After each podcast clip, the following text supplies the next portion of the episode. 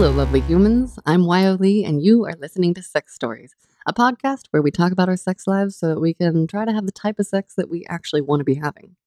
As always, please keep your sexy thoughts about me and our guests to yourselves, no matter how wonderfully perverted they are. Go listen to the outro if you want to connect and enjoy. Our guest today is a 57 year old married man. He is mostly straight, but is pan curious, and he's into leather work and ropes. A certified Tantra educator, massage practitioner, journeyman, and electrician from Central California, and in fact, my very own hometown, though I did not know him when I lived there. Welcome, Will. Hi. First, if you had to rate yourself today on a sexual shame meter, with 10 being the most full of shame and 1 being not so shamey at all, where do you fall right now? I'd say I'm about a three. I'm I'm feeling a lot of you know nervousness and so forth like that, but I think it's just jitters. Okay. And can you give us a little overview of what your sex life is like right now? Like, what are your favorite parts? What are you into? Well, my favorite parts is when I can surprise my wife with something. Like sometimes when she comes home from work, I may have the massage table set up and just to spoil her with that and get her to relax, you know, get her sense of vigilance, you know, kind of lowered down so she can really just relax. And then when we're connecting and being intimate, you know, there's so much around energy and touch and connection that, you know, with her, it's something that I've found pretty unique in life is just how open she is when I drop into an energetic space. Yeah. You know, if we're being intimate and I allow my like the thinking brain to shut down and really get into feeling you know and i used to think this was my imagination but i would just imagine like the energy from the earth flowing up and through me and i would actually feel her respond just by making that kind of request for energy to move through me and that's when i knew that this was an amazing possibility of deepening and that has always just really you know it, it's led to her having new experiences as well which is really joyful that's amazing, and I can't wait to hear more about this. Can you tell us first, though, what is sexy to you? What does it mean to you? What's your personal definition? A lot of it has to do with confidence. Like, eh, sexy in an individual is one where they're just feeling so grounded in their own life and their own being that they're just able to show up with, you know, they know their boundaries, they know how they're coming across and for me, there's just something that kind of emanates from them that just captures my eye. You mm. know, it doesn't so much depend upon their physicality or anything else, but when there's that sense of confidence and look in their eye, that definitely gets my attention. And when do you feel sexy? When I feel sexy, oh man.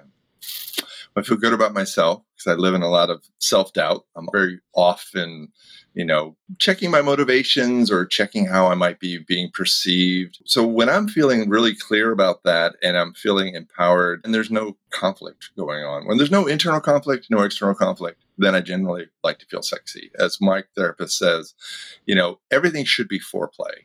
You know, everything in life should give you turn on. I call it turn on. So when things are going great, like I'm working on the house. We're doing a remodel, and it's just starting to really get yes. dialed in, and feeling good. It's like there's you know quote unquote turn on in that space because my you know and you'll hear me use this once in a while the vigilance that i have and i'm looking for things that aren't quite right or need to be tweaked one way or the other when none of that is there i am free to just kind of drop into myself and feel sexy amazing and i too am a big fan of living a turned on life like for me i think once I started having good sex and it started to kind of create this cyclical thing in my life where everything, I mean, not like to rosy glasses it, but just like I still have regular sad days, hard days, whatever, but like I feel you. Okay, so we've heard what's sexy to you when you feel sexy. Now, what do you actually define as sex? What is sex to you? I would say, you know, I have an inner world and I have this kind of outer world. And like sex to me is like when you are interacting with somebody where you're kind of going from tantric. I mean, it, it define things in terms of tantra. You have white tantra over all the way to the extreme of red tantra. White tantra is if I am like meditating, am I taking care of my own energetic space?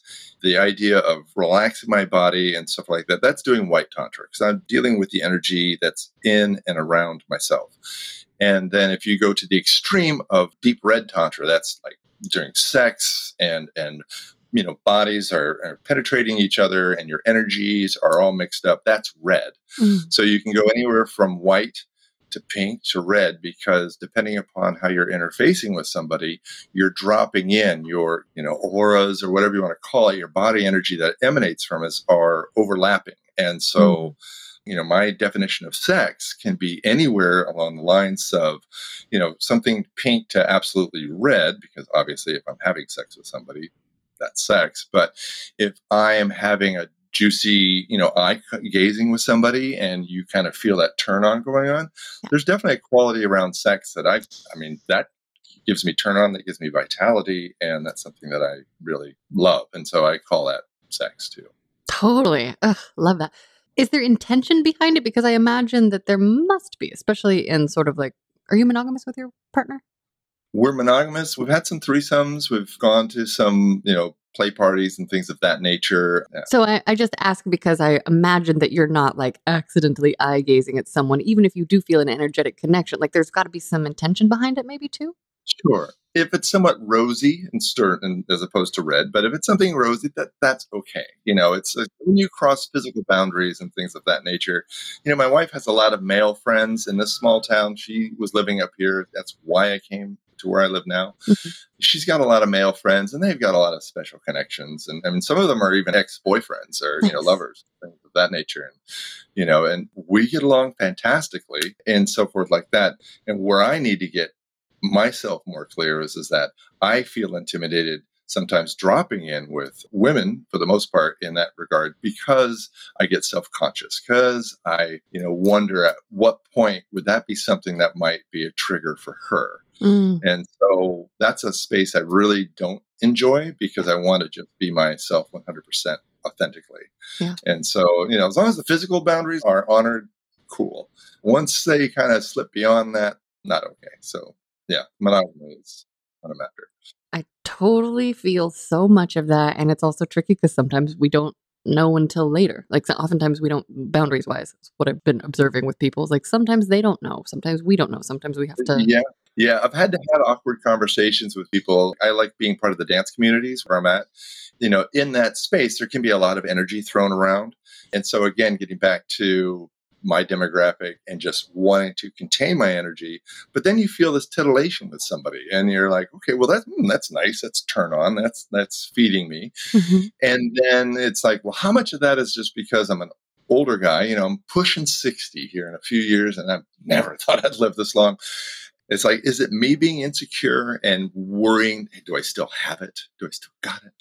Versus like, am I actually doing this? This person's young enough to be my daughter. And so there was this one person in this dance community here where I was like, hey, can I talk to you for a second? She's like, sure. I'm like, I'm feeling this energy. I just want to know, is it just something I'm creating or is it? And she goes, oh no, it's definitely there. I'm like, oh, good. Phew. And it's like, you know, I'm way, oh yeah, you're way too old for me. I'm like, okay, great.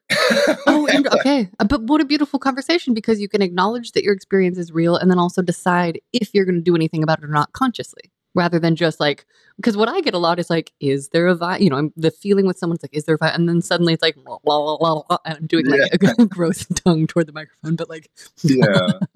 Yeah. Okay. And it was okay for you to receive that, it sounds like too. It is, but I have to allow myself to receive it because yeah. what I want to ideally do is I want to feel this turn on throughout life, go through my day, feel either this, you know, the energy people are sending my way, and then I want to bring it home and I want to turn it and direct it to my partner mm. and have it kind of fill her up, feel my turn on, feel my excitement. Yeah. And that's something that I really want to see the world in a larger sense have the permission to do that and know that it's unless you are really looking to mess things up then it's okay.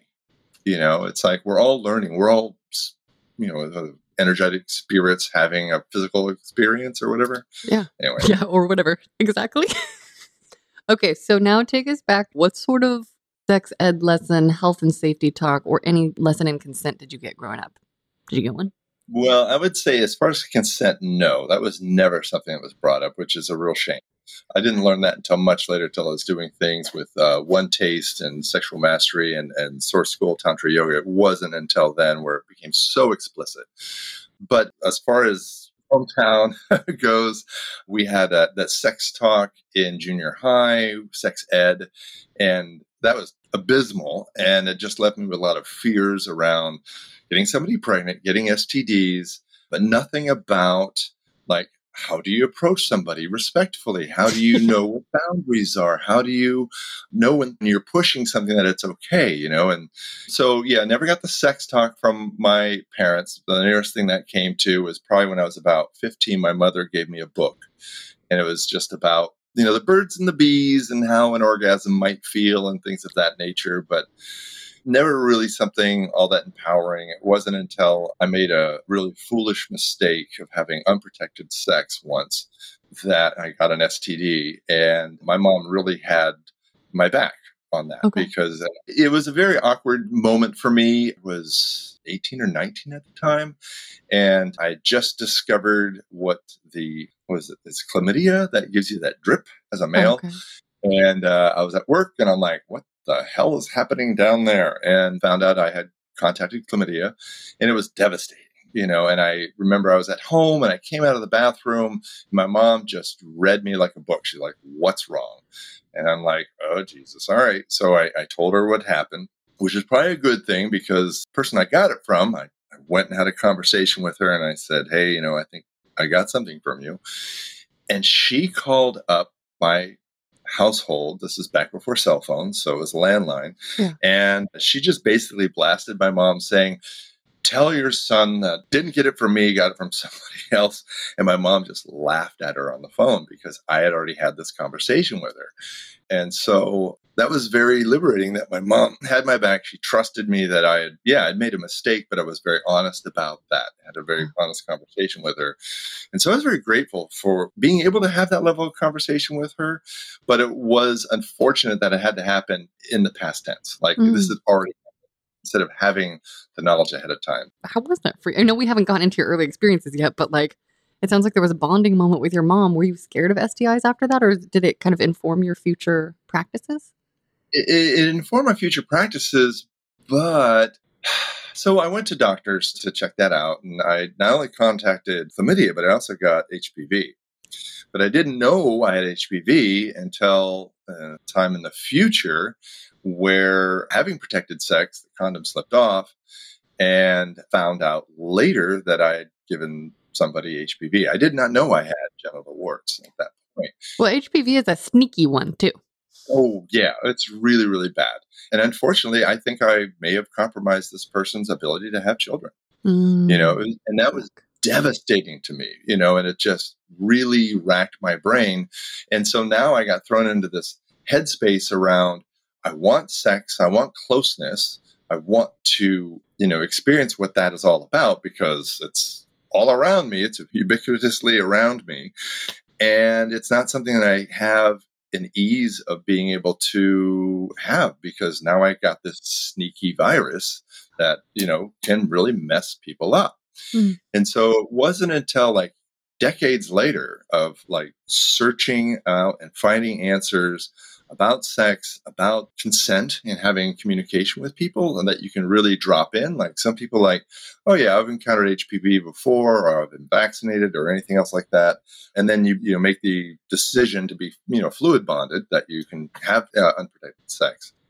Okay, so as an adult now, when you're having a conversation with a potential new partner that you and your wife might play with, how would that conversation go between you guys? Oh, okay, well, we are going to be sexual. So, what works for you in terms of keeping yourself safe? What's your sexual history? When was your last time you've been tested? You know, and if it's something where there's any kind of ambiguity, yeah, condoms are going to be used. Beautiful. Okay. And then I know that you didn't get an explicit consent talk, just like me, just like most of us. But do you have an experience as an adult? It sounds like you have lots of them where there was a very clear, explicit yes that was just sexy, hot, and yummy that you could share with us? I know in the past that my partner has had sexual encounters with more than just her primary partner or her boyfriend at the time. And so I want to experience group sex. And I know that she had a lot of guardedness around this. So I reached out to an ex lover of hers and invited him to come up for a visit, unbeknownst to her. And so it was kind of at risk, but I was also very clear with him that, you know, this is not any guarantee that we're all going to get down and dirty. You know, no guarantees at all because I know I'm surprising her with this. And so you got to be in the position that if she's like, this is overwhelming, then it's off. Yeah. And he was really cool about it. He was Okay. totally fine. Cool. So he came up, it was a Friday. I think she'd just gotten off of work or she had her Friday free. I forget which. But I remember I was standing in the kitchen talking to him. And, you know, he's standing right there. My partner had no knowledge. She goes walking through the house, but didn't look in the kitchen direction. Walked through to the back room, came walking back in this direction. She turned and looked at me, saw him standing next to me, and it was just the look on her face was beautiful. It was a Kodak moment I wish I'd grabbed. But then it was pretty much like, oh yeah, you know, when I when she realized what I had set up, it was definitely a go. And it was transformative for me because I needed that because I had some insecurities that I knew I could grow through, but I mm. had to have the experience in order for it to grow through. So the fact that she put together, and also we talked about it, that I had been reaching out to him and wanted him here because I wanted her to see that it could be safe, that we had a lot of lot of fun that weekend. And so, and we had the safe sex talk uh, about testing and things of that nature. Uh, he's very, very experimental. This guy is off the charts Okay. as far as that goes. And in some ways, I admire that. It's like that's the threshold where I'd like to be, but I'd like to get to that threshold with my wife as well. So that Mhm. way, you know, we're all able to experience this juiciness that life has to offer. And then we're keeping each other safe because we know what boundaries we want to have. We want to share these experiences together. You know, at this stage, anyway, like meeting new people and running off with them separate is not something that's currently on the table. Yeah. Uh, never be. And then, I'm okay with that. Amazing. I also just love that married people get the sort of like, I think of it as like a trust bridge. Like it's a wiggly, like you get some wiggle room because you have trust, Yeah. because there is commitment, because you know this person so well. And I think just Right. as a person that has never had a relationship last more than a few years, I can only imagine that that's really fucking cool. I love that. But you know, like I like how you used an analogy of a wiggly bridge because sometimes you feel that wiggle and you're like, is it going to break? You know, and so yeah, I remember the morning after the first night that he stayed over, I was in the kitchen. I was making coffee for everybody, and I was starting to hear activity in the bedroom, and that turned me on a lot.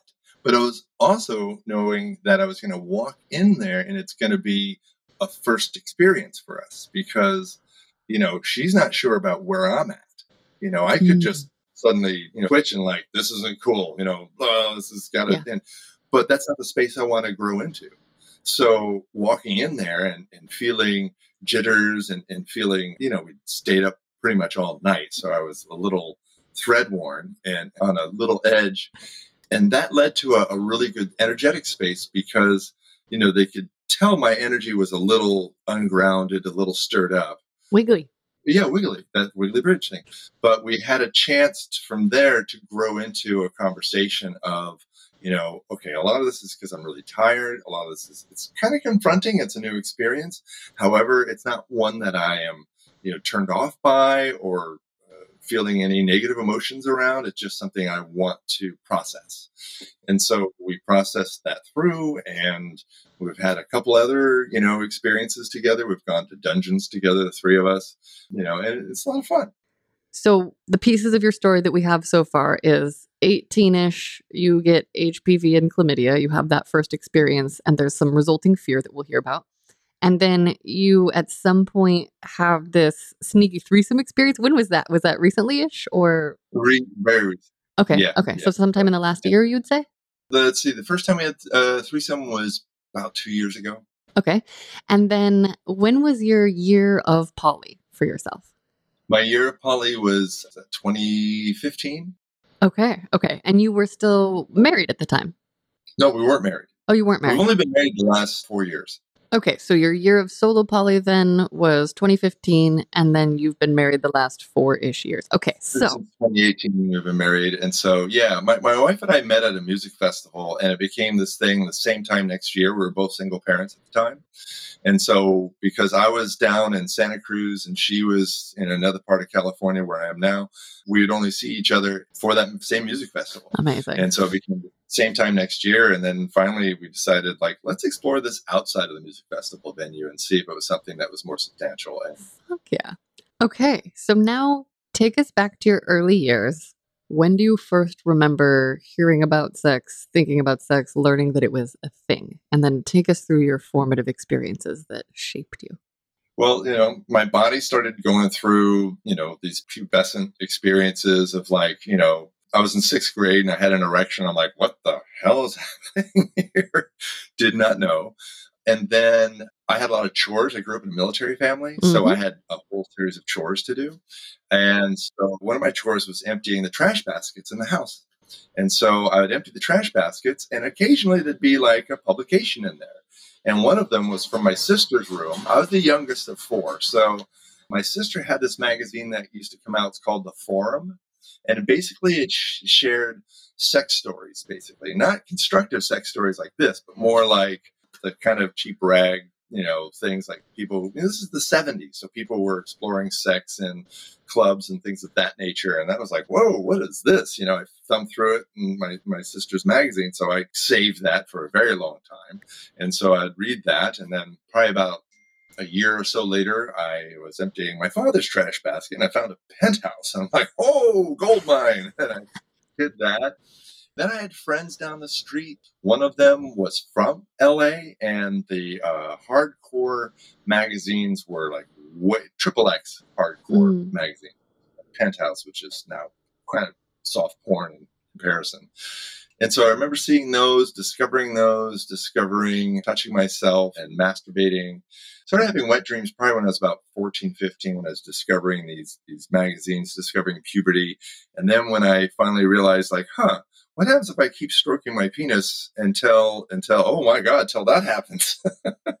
and and then it was like, oh, I wasn't peeing in bed. I was having, you know, wet dreams, emissions, stuff like that. And I didn't even have words for that, you know, because I didn't have an education around what was going on with me. Yeah. And so, you know, again, you know, things that would just say, put myself back in my head, in my brain, and not in my body, and not just feeling like, oh, I feel turned on. Okay, I don't have to do anything with that, or I want to go do something with that. So, but yeah, once I discovered the access to porn, you know, now I could just, you know, open a web page and see all the naked bodies and sex I want. You know, it's everywhere. But back in my day when I was like 16 years old, or actually I didn't have my driver's license then. I was 15 years old. Me and my friends would ride our bicycles with long pants to the nearest corner store that sold, and you'd buy a magazine. I was terrified, 15 years old, and you're buying this adult publication, and I was trying not to shake, be all cool, and you you know spend your five bucks on a on a magazine, which as a teenager at that time was a lot of money. Yeah. And then you'd stuff it in your full length pants, you know, your socks, your knee high socks, and put your pants leg below it, and you'd ride the mile and a half home. And that was your, you know, score, and you'd hide it in your bedroom and stuff like that. Amazing. And then, you know, I'd come home from school and no want to be home. So I'd, you know, camp out in the bathroom and, you know, rub one off, so to speak, looking at pornography. And that was kind of like my education around my education, but my experience around, you know, getting more into sex. okay. You know. So, how did that then start to translate into partnered explorations? Poorly. All right. So my first like ex- sexual experience, oh, you know, with another person was when I was in high school. I kept getting hooked up with all the exchange students. There was this exchange student on the swim team, and I, oh, she was from Brazil. She's so beautiful. And I remember one day after practice, I was like, "So, do you you need a ride home?" And she's like, "No, I have a ride." I'm like, "Oh." I was feeling crestfallen. It's like, "Oh," and for some reason, I said, "Who?" And she just looked at me. She said, "You." And I was like, "Oh, Oh. I'll drive you home, okay?" and so we started dating after that, you know, and it was really special. I mean, and so she was the first person that I had any kind of sexual relating to. Mhm. And so, like the magazines and stuff like that, and the VHS tapes you could rent to watch porn back before even Blockbuster existed. And so I knew that, you know, cunnilingus is something that's perfectly safe and very cool. So I remember one time driving her back to her exchange student's house. I remember her setting her in a comfortable spot in the living room of her foster house and uh, going down on her. And that was a really neat experience. Don't remember if she had an orgasm or not. I'd like to think she did. And then probably a week or so later, like we were making out in her room, and she's like, I want to go down on you. And I'm like, okay. and that was amazing. And then probably about a month or so later, maybe less, we were on a road trip to the coast with her family. And we went out. I was driving a suburban type truck and crawled into the back, and we both lost our virginity to each other. But we both didn't know, especially I didn't know what I was doing. Yeah. And so, you know, the thing is, is like, I couldn't have a full erection. She was really dry because, we didn't know about wetness. Know, wetness is so important, you know? I know, but my, my early sex, I didn't know about it. I didn't know how to get wettened up. I didn't know that was part of it. I think it's so funny the pressure people put on themselves to know what to do when you literally couldn't possibly. you know, you prepared as much as you could have.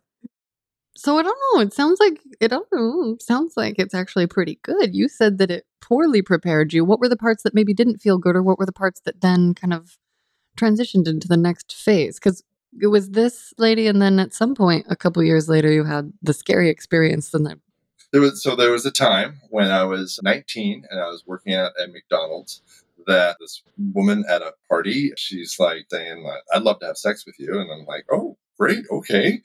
And uh, we went out on a date, and I was having difficulty getting an erection because I was nervous and all this other stuff. And long story short, she started laughing at me oof, and that just pulled the sheets out from under me. I was already having, you know, self confidence issues around this as it was. Yeah. So that really blew a hole in my boat. And so when I say it prepared me poorly, it's like, you know, there's so much. And I know a, little bit later you're going to ask me, like, what would I tell my younger self at some point if I could go back in time? There's just so much coaching that I think needs to happen. That's why when I started hearing about, you know, sex stories and the way you were sharing them when I first started hearing your interviews, that really excited me because mm-hmm. as a chance to, at least for others, to not have to go through these trials. Yeah. You know, because knowing that connecting with another person is super important. I mean, I just didn't discover that until I was, this would have been in 2007, eventually moved to Santa Cruz to co parent and be in the same town as the parent of my daughter is, that I really realized that because I was feeling a lot of loneliness, but also a lot of desire for sex. Yep. And so I'd actually pay for sex. I realized even in times like that, where it's like, yeah, you're here to have sex with me, I was still having erectile issues come up. And I just really came to realize it's like, I need to have this connection first and foremost. I need to connect with the person that I want to be intimate because otherwise it's just, it's so shallow and superficial. Okay. And I want to be in a deeper space.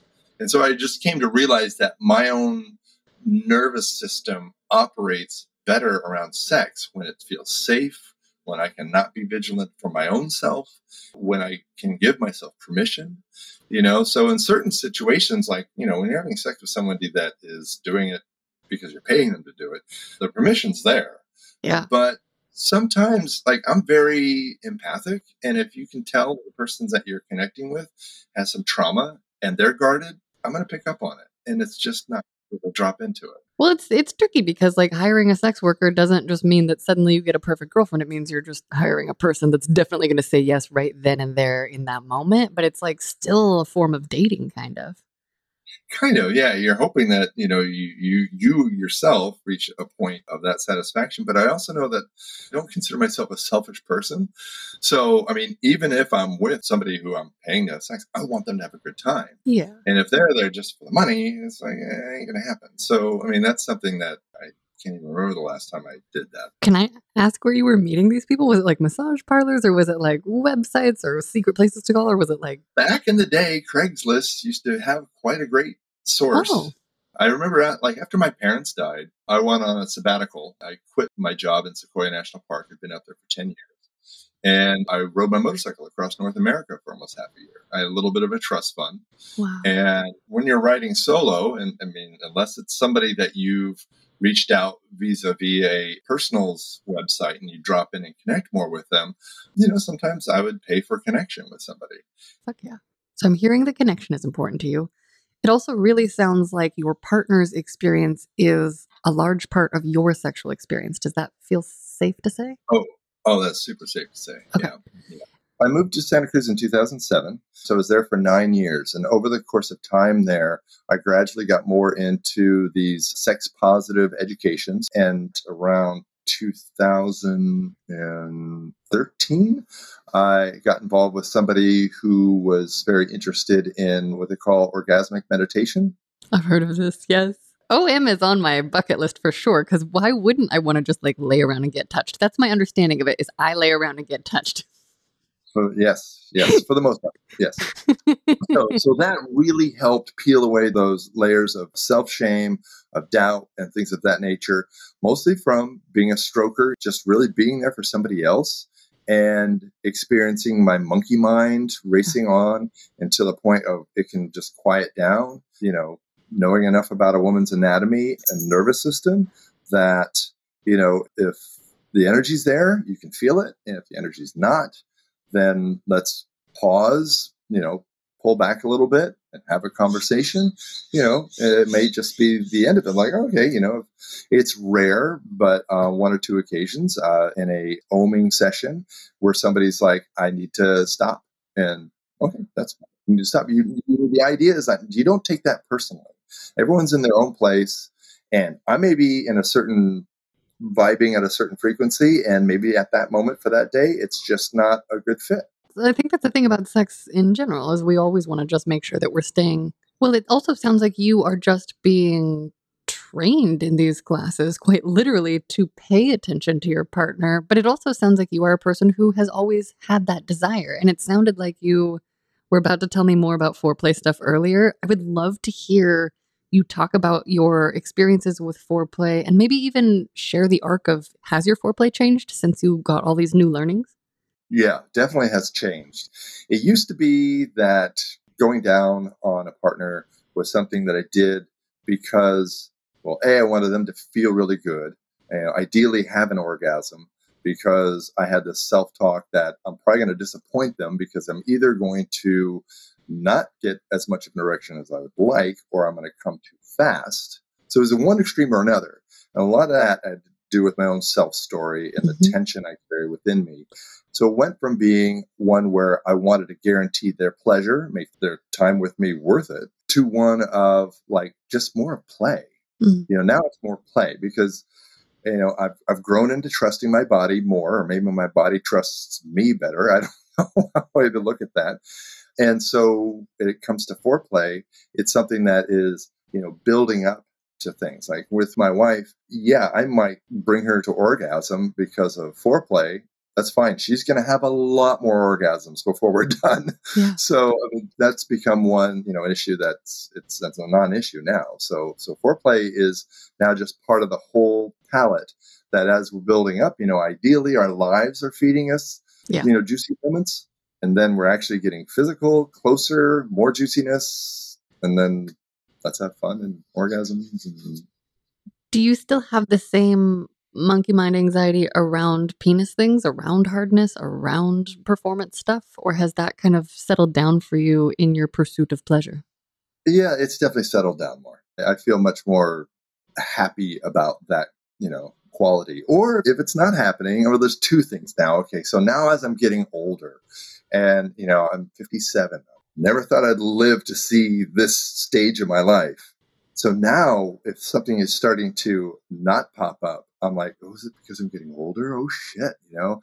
So I really want to have juicy energy around me because yeah. I know that feeds my system, you know, regardless of that. And I know that when that's alive in my life, that I tend to not have any kind of, you know, non-responsive erectile issues popping up. So yeah, it, it feeds, you know, positive feedback loops are good. So cool. Okay. I also want to know about the year of poly life that you had. well, you know, I was dating somebody pretty intently for about three years while I was in Santa Cruz, and she was a Dakini. You know, she was basically kind of a sex worker, but would not have like her modus operandi was to teach men about self mastery. You know, like edging them basically through using her hands, only her hands, okay. to bring them to an edge and not have them fall over that edge. Mm, fun. Yeah, when you do something like Source School of Tantra Yoga, the idea is that you describe your sexual moment on a scale of one to 10, where, you know, once you hit 10, you're orgasm. Okay. You're coming. Now, on a slight tangent, that doesn't necessarily mean ejaculation for a man. That can be an energetic orgasm, right?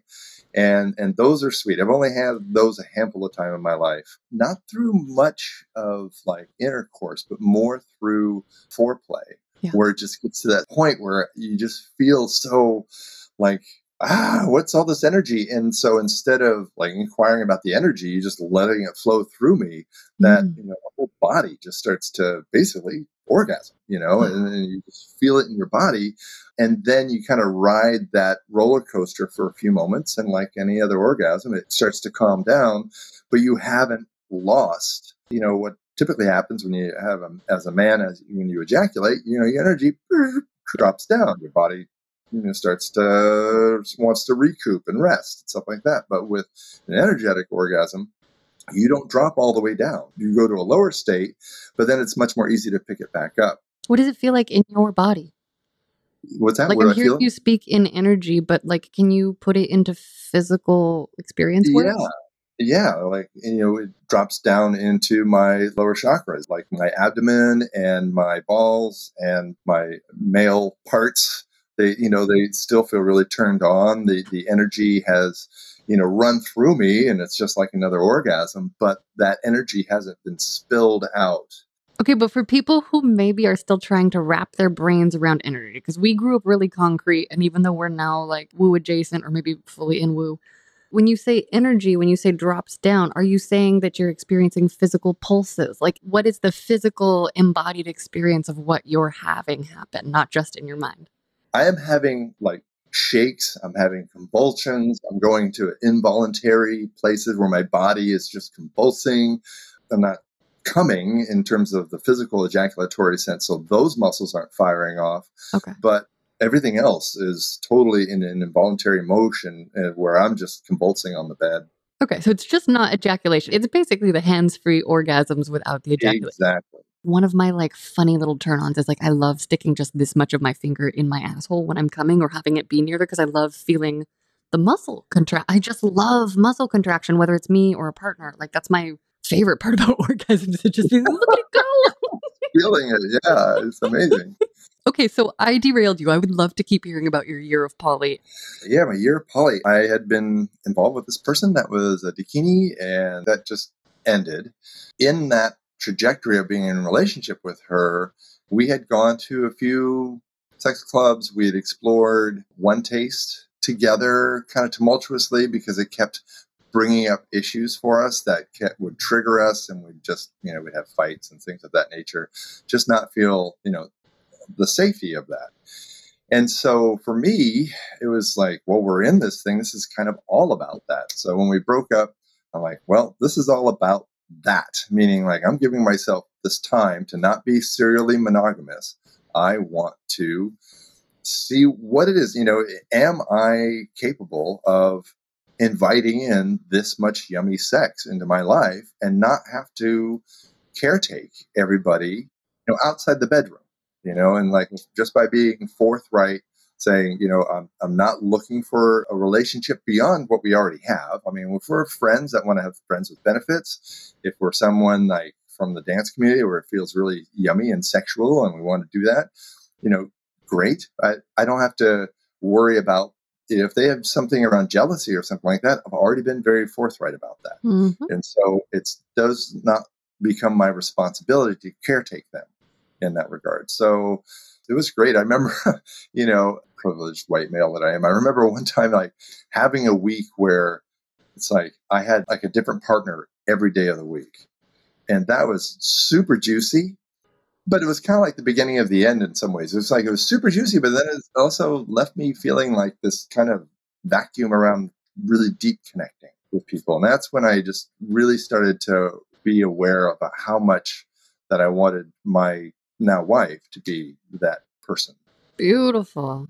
And so it took that exploring and stuff like that. And she was one of those lovers during that week, you know, that. Well, that's what I was going to ask. Okay. So specifically like that person. Yes. so specifically that person, she was having other partners, you know, up here where we're living now.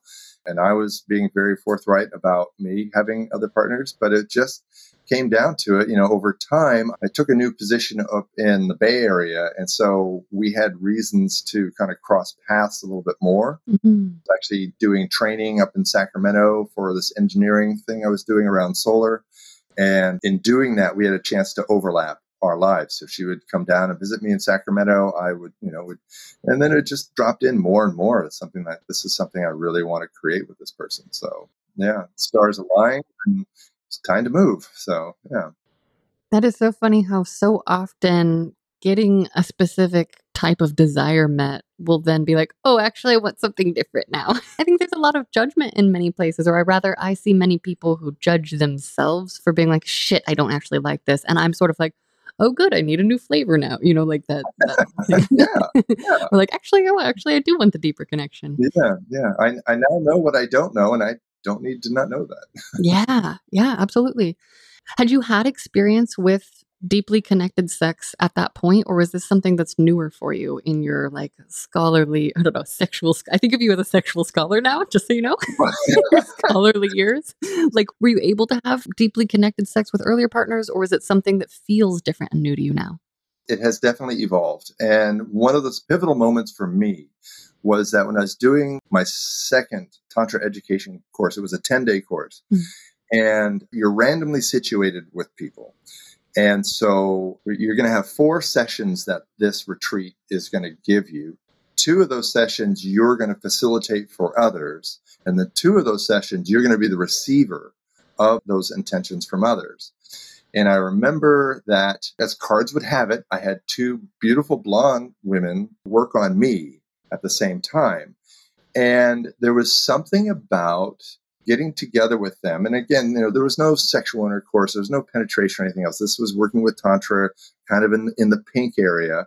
Like, yes, they touched all my body. You know, they stroked me and had a little bit of ass play just with hands. Mm-hmm. And but the idea behind that is so that way I can just drop into my body because so oftentimes in the past when i was being sexual with others there's tension throughout your body yeah you know if, if you're not really at peace with yourself you're going to have these zones of tension and it's not going to let it happen you're not going to get an erection or when you finally do you might come really fast or you know you're thinking about x y and z when really you should just be here and depending upon the circumstances like in this case with the, with this uh, session that i had there was nothing else on the to do list that day.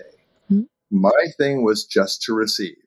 And the fact that I got greeted in a huge bathtub with two beautiful goddesses that are just there to touch me and just to assure me that I'm okay. I am whole and complete and I don't need to perform. I don't need to be there for anyone. Did such a wonderful thing for my healing and nervous system that I was able to relate to to sex and to others differently.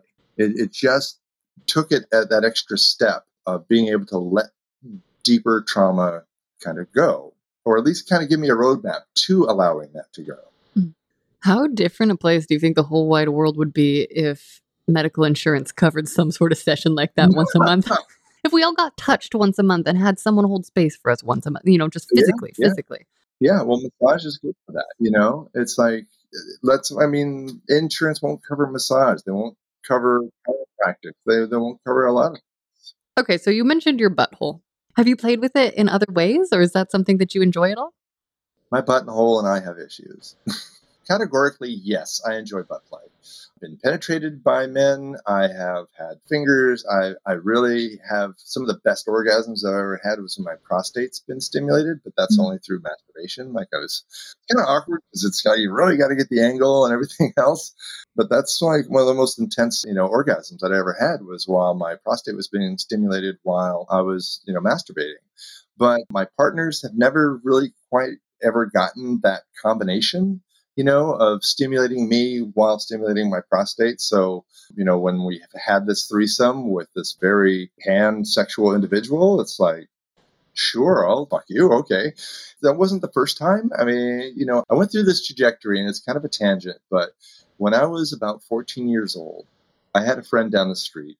The nearest thing we had to porn, because this is before discovering sexy magazines, was looking at the JCPenney and Sears catalogs at the bras section, you know, Mhm, and this is like mhm. that pre-internet, so that was the closest thing to it. And I remember like one time we're hanging out, his parents were gone, parent, his parents were always gone. And we're sitting there watching TV, and he turns to me and he pulls down his pants, he goes, Suck my cock. And I thought, Oh, he's just joking. Put that away. Stop playing with me. And then it was like years later when I started masturbating and started fantasizing and started like exploring my inner world around fantasy, like that came back to me. I'm like, oh my God, I think he was serious. Oh my God, what would have happened? And the thing is, is like back in the, you know, early 80s, homosexuality, any sort of homosexual act was not seen in the more positive light we have today And so I am- doubly glad that I didn't explore it. I mean, I've explored it since. Now that I've uh, explored enough of my own life and know more who I am and care less what other people think, if I had done that, if I had followed through of doing what he requested, I probably would have killed myself out of sexual shame. Oh wow. I, just because I had there was no. I mean, as I've shared already, there was a lot of non-communication around sex Mm. in my earlier years. So I would have more embodied that shame. I would have internalized it more. I would have seen myself as less than, less than, less than, and not worthy. And, you know, there's been times when uh, my self judgment's really strong. And I have to like look at the positive things. And I've got so much positive affirmations moving up here. And, and I have it in my life. It just depends upon how much I want to process it, embody that. Yeah. And so, you know, that's feeling a lot more positive. But I know that at, at a younger age, you know, I'm talking about like very early 20s, it could have been really, really devastating had I done anything followed through on his request. Wow. But I now realize, like, no, he was just probably sexually pent up and really wanted Curious? some relief. Totally. Yeah. That's fine. You know, I have no judgments about that at all. I'm just glad that I made the choices that I did Yeah, yeah. You know and so you know my butthole being played with having sex with men at certain times up until recently that's been actually quite a bit of turn on for me.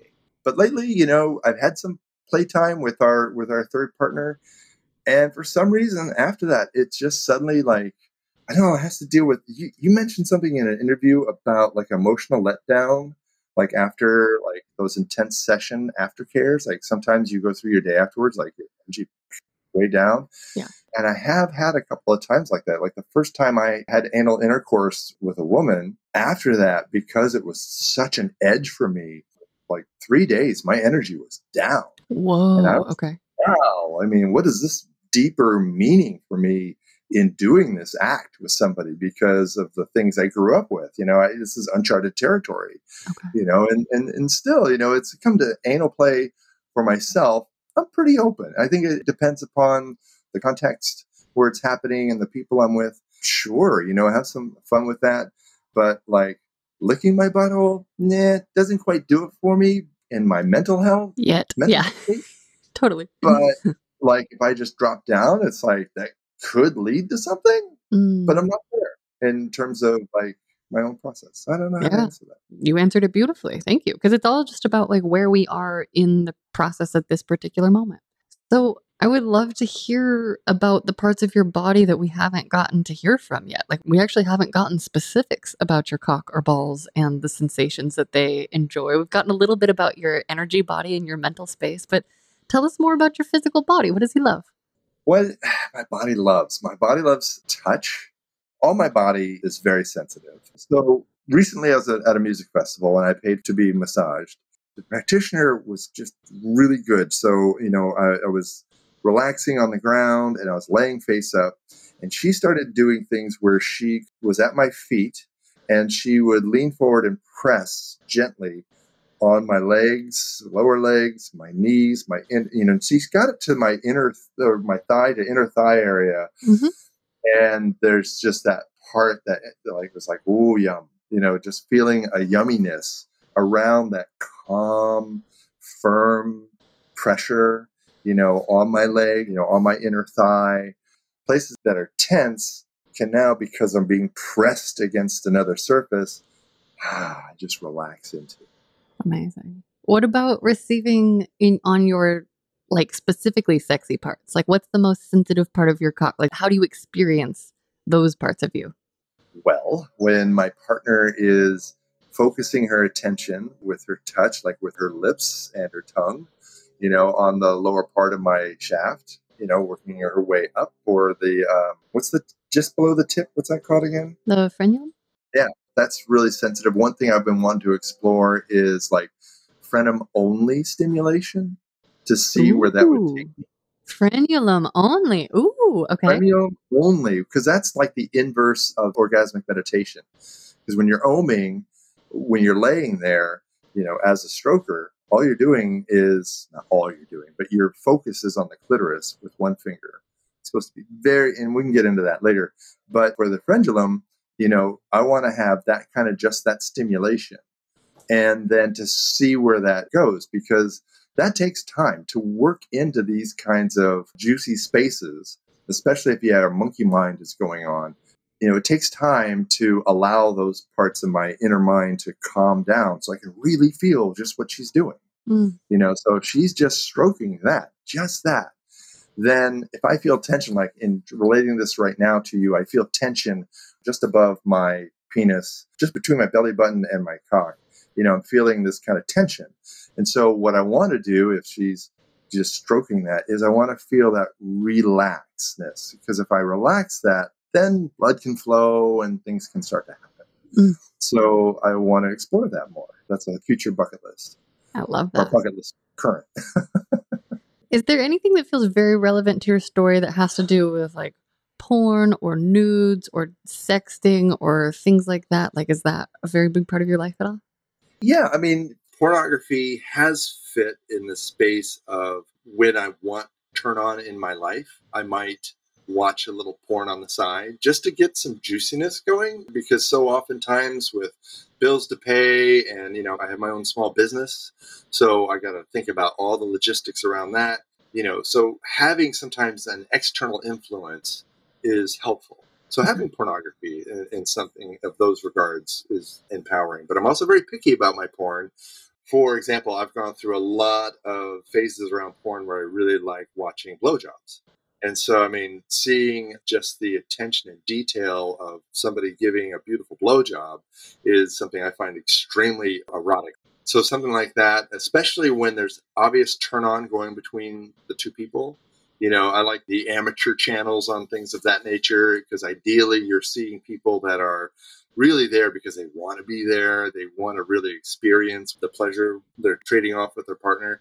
So, like, blowjobs are really key in regards to that. So you can actually see what's going on. Realizing how much I enjoyed watching that made me go, wait a minute, is this something that I'm exclusively watching because I want to receive that? Or is that something that maybe I'm kind of curious about? Mm. So I gave myself permission, like eh, maybe there's some curious about that. I don't know. We'll explore that sometime. And I have. It could be very enjoyable. You mentioned that you are into leatherwork and rope. Does that come up in your sex life? Oh yeah, my partner wants that a lot. She really likes it when I you know, have the kit out with the ropes and the leather equipment. I mean, okay, so you play with power. We haven't mentioned this. Oh, yeah. We have some power dynamics going on, both in the bedroom and out. You know, oh. she tends to be much more controlling in our day to day, but she likes it when I exert control in the bedroom. You know, ropes and leather are things that she really enjoys. She likes, uh, you know, sensory deprivation, like you know, blindfolds and things of that nature. You know, one of the fantasies I have in the future is like sometime have her either on the massage table or tied up, but sensory deprived, so she can't hear, can't see, and then it's not just my hands on her, but several sets of hands. Amazing. So uh, yeah, I, I, did that one time in a non-sexual way. She had some healing challenges to do, and it was very much a therapeutic one. So we're Beautiful. very clear, like this is not a sexual thing, and that was very empowering for her to feel all the love that people were sending her for that process. So that's a fantasy of mine of in a very much of a sexual way. You know, one thing I have a special relationship with my leather tools because I made them all myself. So I've been in one of the many lives I've lived as I used to go to Renaissance fairs. And so, in the process of being involved with the Society for Creative Anachronism, is that I got into doing leather work. And so, when I started then crossing into a new threshold of doing stuff with One Taste in their sexual mastery program, so for six months, we'd meet once a month in San Francisco and it'd be an intensive workshop weekend. And one of those things they went into power dynamics. And they brought in some people like Cleo DuBois. Have you heard of her? No. She's a legend in the BDSM community.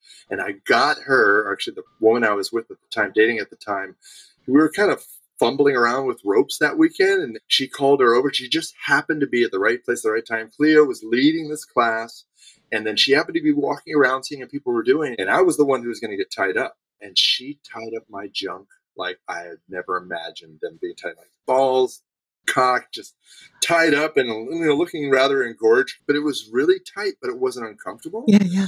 And I was like, wow, this is possible. This is amazing, you know. And so, yeah, having just a master who knew her stuff so well work on me it was just mind blowing. That's just more of my background in terms of like when I'm working with my wife, my partner, you know, or if we get into another situation, like I haven't tied up anybody else in recent memory, you know, since I've been married. But like with my wife, it's like she likes being restrained. She likes all the different things. She likes being exposed, like having her butt up in the air and let me just play with her in that regard. We have to put down a splash pad because it gets juicy. That's amazing. So, as you look back on all the experiences you've had, what were the moments that you felt most turned on or most turned off by? Is there like one or two of each, maybe? Yeah, most turned on, I would say, is when I'm in a place of not knowing what's about to happen.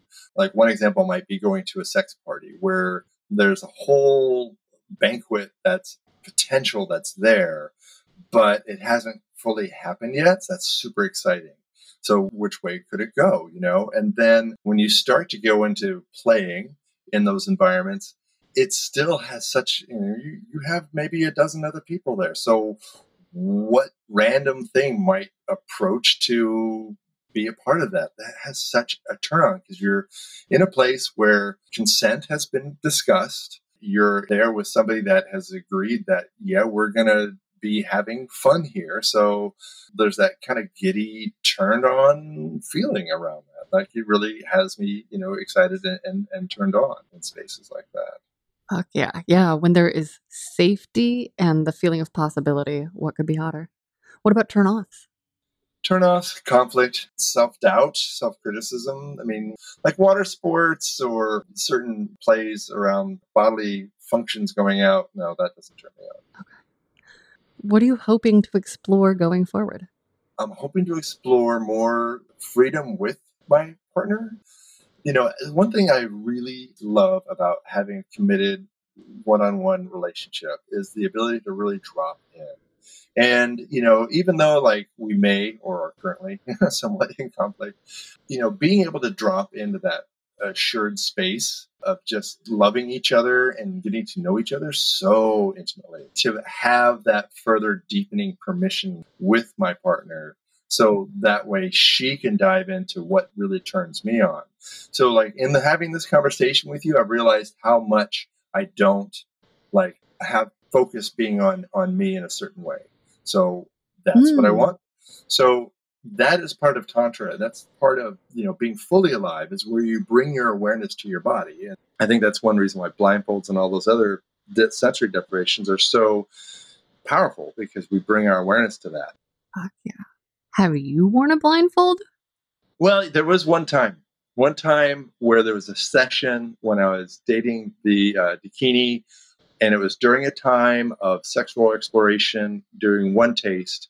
I was blindfolded, I was tied up, and she brought over two other women to play with me.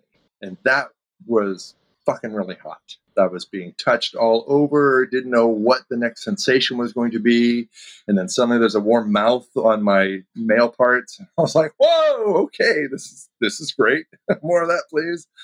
You know, and so more experiences such as that that allows for playfulness, a sense of assuredness, like, you know, it doesn't have to go beyond this moment.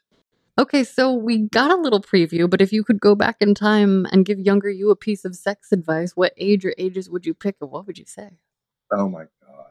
I would definitely sit myself down, have like a, the pillow talk where, you know, helping me map out how the female anatomy really is. Like, mm. where's the clitoris? There's, you know, the importance of it, the dynamics of it, the, the anatomy of it. I would talk to myself specifically about my self doubts and being safe. Like, definitely always, always, always wear a condom because, you know, it's going to really mess up your future when you don't at a critical time, you know. And so, one where I'd compassionately talk to my younger self about how social structures are important to recognize, but they don't have to dominate my inner world. You know, it's important to know that somebody else might feel uncomfortable if I start talking about sex a little more openly than they're comfortable with. But then, you know, have a more forthright conversation either with them or just don't bring certain things up. We're all developing the conversational ability to be like, hey, can I talk to you about XYZ topic? Cool. You know, like that's, I'm really big at on check ins these days. Oh, yeah. It was one thing I adore about you and this whole podcast that you have is that you are empowering people in ways that I so had could wish for my younger self but also I wish I wish for my daughter, for example, growing up. I want her so just empowered in life. Yeah. You know? And so, you know, that's one of those things where it's kind of like, okay, I know all this great stuff about sex.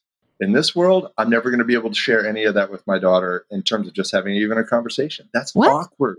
I know there's no. that's no you. Okay, okay. I don't usually insert my opinion this much, but I strongly urge you to go read Beyond Birds and Bees by Bonnie J. Rough. The only way we can have generational healing is if parents talk openly with their kids.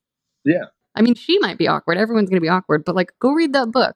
Yeah, no, I, I will check that book out. But Par- parents are, are safe. They're just a safe spot for kids to come. The more that I've gotten older, obviously, I'm not a parent. I only have parents, but I started talking to my parents about stuff, and I just finally realized like they're fucking awkward, and like because I want them to be a certain level of close with me, I finally just started talking about the work that I'm doing. And like, they are awkward because they're in this whole American narrative of like, oh, we have to be awkward about it because how we got raped. But it's like, I can change it. You can change it. You know, like we're from the same place. Like we can just choose differently. And if you don't think it's awkward, your daughter will probably adjust. I, don't know. I can't speak for her, but I know she is an amazing being. I know she'll adjust. I know her and her mom are already having these conversations, and it's evolving. It's slowly but surely.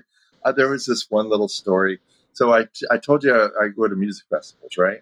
And so I took my daughter when she was almost two years old to this thing up in Grass Valley called World Music Fest. It's like a five day event. So showers need to happen, right? It was just me and her at two years old. And so I had to take her to the men's side where the shower stalls and everything else, and everything's partitioned, but from six feet and above, it's open space, right? Mm-hmm. So I'm, I'm getting her naked, getting ready to take a shower. I'm naked. We're going to take a shower. And she says very loudly, Daddy, you got a penis. I got a gina. Mm-hmm. And the snickering from around me from the other stalls, it just melted my heart. I'm like, okay, I'm not there yet, but we'll get there in time where it's going to be acceptable and everything's fine. But I mean, I grew up in a house of silence. I introduced the hug to my family. Yeah. That's how closed down my family was around sex. And uh, my mom being an RN was probably one of the main things around having that bombshell happen early in my life, where fortunately we could have a bonding moment and talk about, you know, STDs and things of that nature. Yeah, I, I, remember one time my dad was having some serious medical issues. We were in San Francisco, and my mom and I are out wandering around the city. Went into a store, and there's a very handsome black man there. And my mom turned to me as we were walking out. She's like, "Whoo, that guy!" Mm. I like that. I just looked at her like, "Mom."